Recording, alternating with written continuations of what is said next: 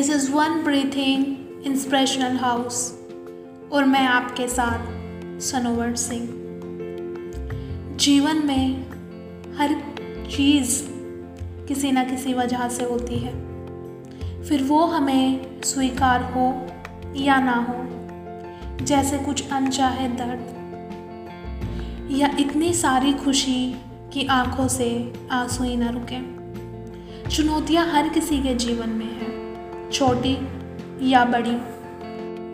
फिर हमारी खुशी और दर्द भी उसी तरह से बढ़ गए हैं। बड़ी खुशी और छोटी खुशी। खैर, छोड़िए। दर्द दर्द होता है और खुशी खुशी होती है। ना ही वो छोटी होती है और ना ही बड़ी होती है। लेकिन इन सभी चीज़ों से हमें प्रेरणा मिलती है। बेहतर को और बेहतर करने के लिए। उन चीज़ों को सुधारने के लिए जो हमने गलत कर दी हैं। हमारे जीवन में ऐसी बहुत सारी चीज़ें आती हैं जिनसे हम प्रभावित होते हैं। और प्रभावी व्यक्ति हर समय किसी न किसी चीज़ को पाने के लिए उत्सुक रहता है।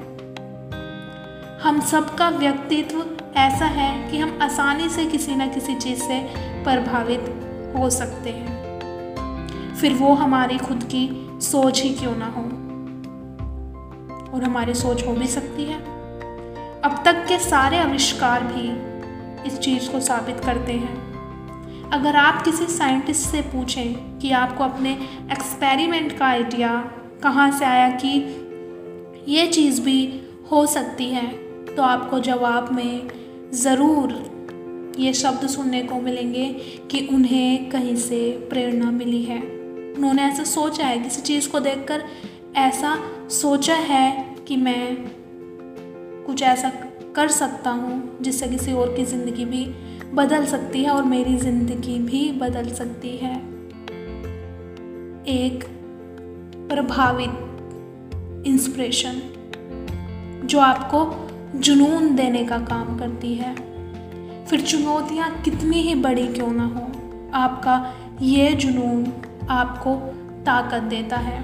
प्रेरणा का दूसरा रूप वजह ही है कि आप कुछ चीज़ क्यों करना चाहते हैं। इसके पीछे ज़रूर कोई ना कोई वजह होती है।